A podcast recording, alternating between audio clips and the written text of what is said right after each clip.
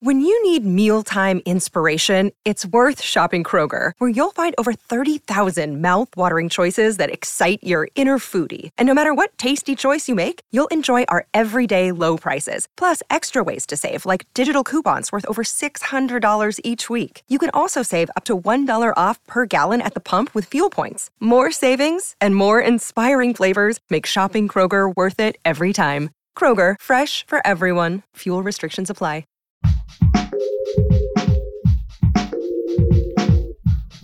What if you could become a better person, not by working harder, but by taking one small step a day?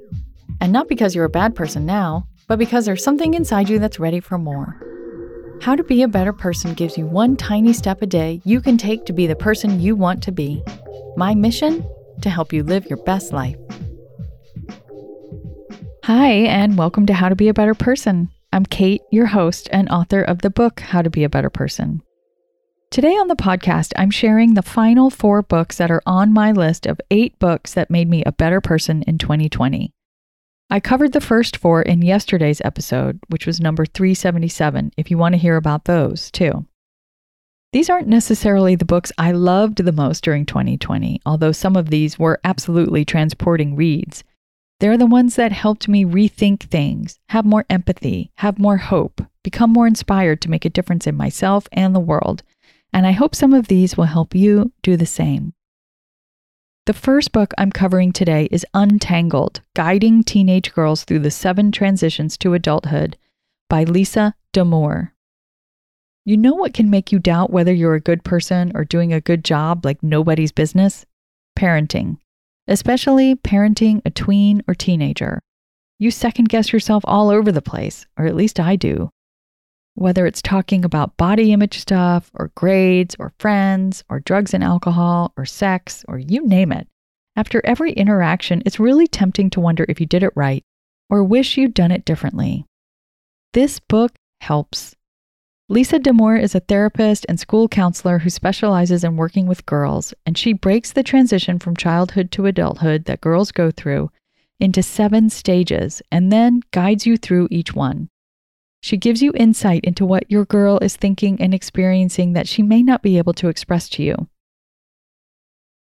More importantly, Damour tells you what's totally healthy, necessary, and natural, and she gives you specific examples of when you need to worry.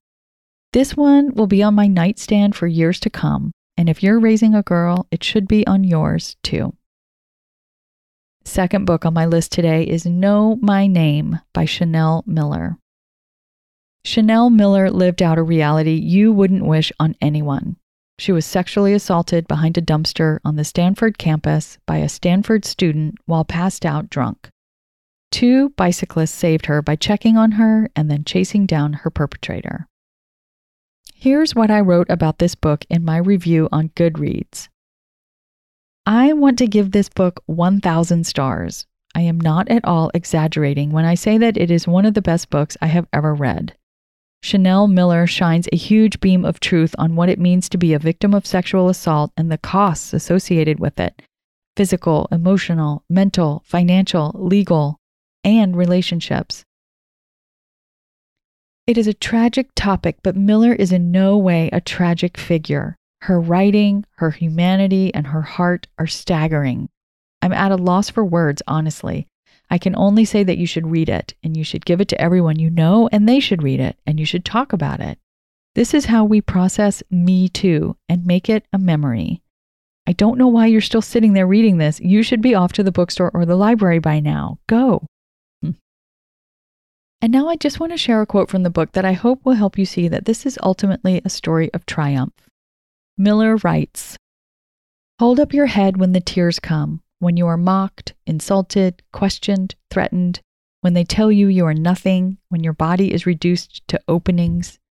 The journey will be longer than you imagined. Trauma will find you again and again. Do not become the ones who hurt you. Stay tender with your power. Never fight to injure, fight to uplift. Fight because you know that in this life you deserve safety, joy, and freedom. Fight because it is your life, not anyone else's. Third on the list is How to Do Nothing Resisting the Attention Economy by Jenny Odell. I mean, being quarantined is a pretty apt time to read something called How to Do Nothing. Am I right?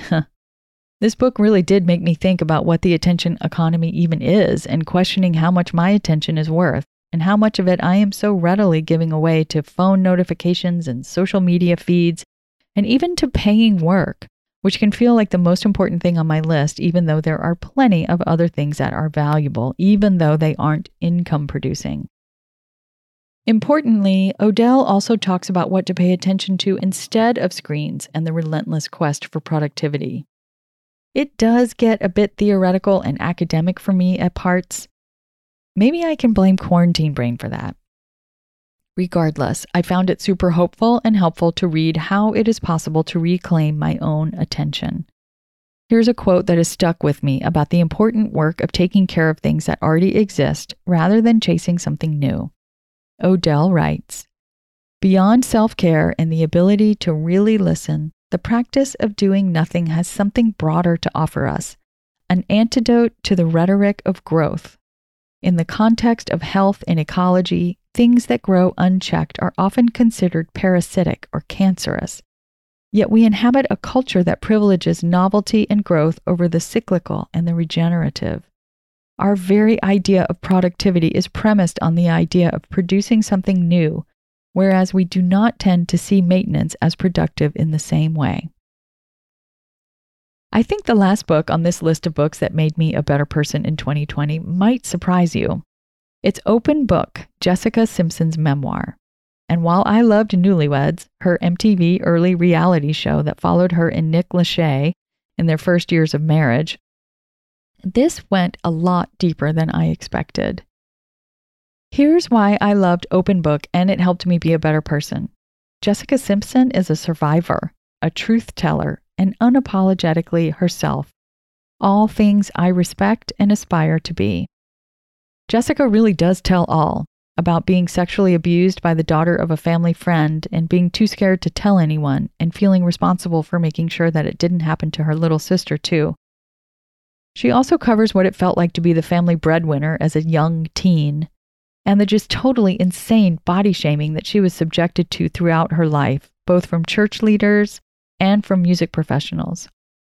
Her emotionally abusive relationship with John Mayer gets a good look, and she also shares how her drinking got out of control.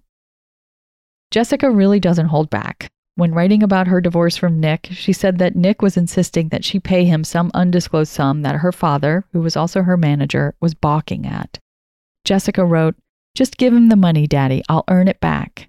And then I did, give or take a billion or so.